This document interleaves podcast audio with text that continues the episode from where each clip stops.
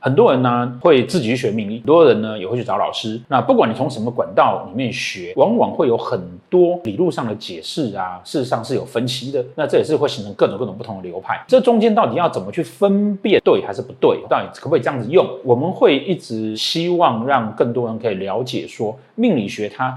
那一些原理是什么？本身的含义是什么？然后从这个角度，你才有办法去应变各个各个时代的变化。那很可惜，这个华人又很习惯看到书你就以为那个是真理，就会造成很多人啊内心的恐惧。我们最常被人家问到命宫空宫是不是这个人生很糟糕这个问题的时候，我最常举的一个例子就是啊，斗数里面有一个明定非常非常好的一个大的格局，叫做明珠出海格，它就是命宫空宫，对宫坐天同巨门，在书上被形容这么好的。一个格局，它命宫是空宫哎，那怎么会空宫是不好的呢？实际上呢，空宫啊，它并不是就等于没有星曜，而也不是说它没有星曜就等于你需要害怕。第一点，所有的宫位呢，都必须要跟对宫做联动。哦，更何况它还有三方四正，基本上每一个宫位你都要看对宫。那如果每一个宫位你都要看对宫，那你这个宫位即便没有主星，它还是受对宫影响啊。就是空宫其实要借对宫，可是借对宫呢，到底应该怎么去分辨？该怎么借？基本上空宫我们就是借对宫的主星过来。背后原因就是因为每一个宫位你都要看对宫。那既然每个宫位你都要看对宫，我势必就要受到对宫的影响。我们常举的例子，贪狼叫做欲望，那他的欲望要怎么呈现？要看他对宫是什么。如果他是武曲，很务实的呈现。即便他有很多的欲望，可是呢，他也要精打细算。如果是紫薇，那他就是要呈现在我希望大家要能够羡慕我，大家又觉得我很棒啊，因为紫薇是需要虚荣的。如果是廉贞，表示说呢，我这个欲望呢，希望呈现在让我的世界更丰富。所以每一个欲望呈现出来的状况会不同，要看的是对宫。那这个是在没有空宫的情况。可是如果是空宫呢，我既然这个宫位没有了主星，我都受对宫的影响。那是不是就表示说呢，我会大幅度的呈现出来的状况都是对宫星曜的状况？这就是空宫要借对宫星曜基本的由来。两个宫位要彼此影响，你可以把它想象成说，比如说你结婚了，那男主外女主内，所以呢，你有很多欲望，但是呢，你老公很务实，你的欲望是不是就会受到这个务实的限制？可是如果今天你并没有男主外女主内，而是你就是自己一个人决定，那是不是就会表示表里如一？你要怎样你就怎样。这就是空宫借对宫基本的原理。坊间目前呢，对于空宫的解释呢，不外乎有三种。第一，空宫把对宫所有的星曜都搬过去，不是只有借主星，而是借宫内所有的星曜。但这件事情相当的不合理。斗数基本的组成结构其实只有主星，后面所有辅助的星曜都是旁边的辅助的。它能够借的其实只会有主星。第二个呢，空宫就是空宫，它不借星。这个东西呢，基本上是最不合理的一条。因为呢，每一个宫位如果都受对宫影响，这个宫位没有主星影响，那对宫的主星就会明确的产生力量。第二种呢，完全违反基本斗数逻辑的。第三种呢，也是目前呢、啊、比较普遍大家的论点，也就是说呢，空宫它就是借主星过去，但是这中间有点小小的差异，就是啊，借主星过去之后呢，大家觉得说借过去的星啊，因为是借的嘛。所以好像力量低一点，但是呢，我们在课堂上告诉大家，其实不是因为借过去的主星它力量会差一点，而是因为它有的时候可以借，有的时候不能借。长时间下来，你就会发现说，哎，我有的时候可以借，我有时候不能借。那当然，你就会觉得好像它的力量不明确，你就会觉得它好像力量是比较弱的。但事实上，它并不是如此。那中间为什么要这样区分？因为譬如说我这个大线。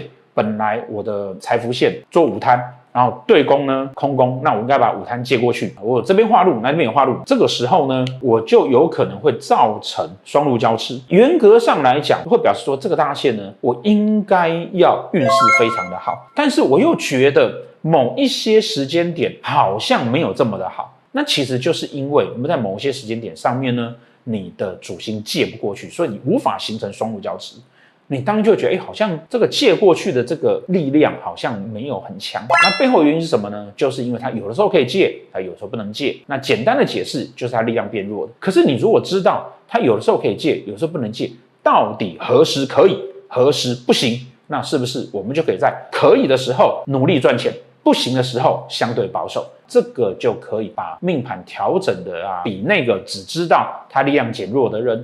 好很多，因为你会知道在什么样的时机对你来讲会是更好的。最后的答案就是啊，这东西到底什么时候可以，什么时候不行呢？当宫内有这六颗星的时候，它就不能借。哪六颗呢？文昌、文曲、擎羊、陀罗、火星跟铃星，你就没有办法透过空宫把星曜搬过去之后，造成这个所谓双面交驰。那有的时候呢，是因为你本来是空宫，但是啊，好有上我们课，或是有看我们的节目，或者有买我的书的，就会知道说，我们会有运线的羊跟运线的陀。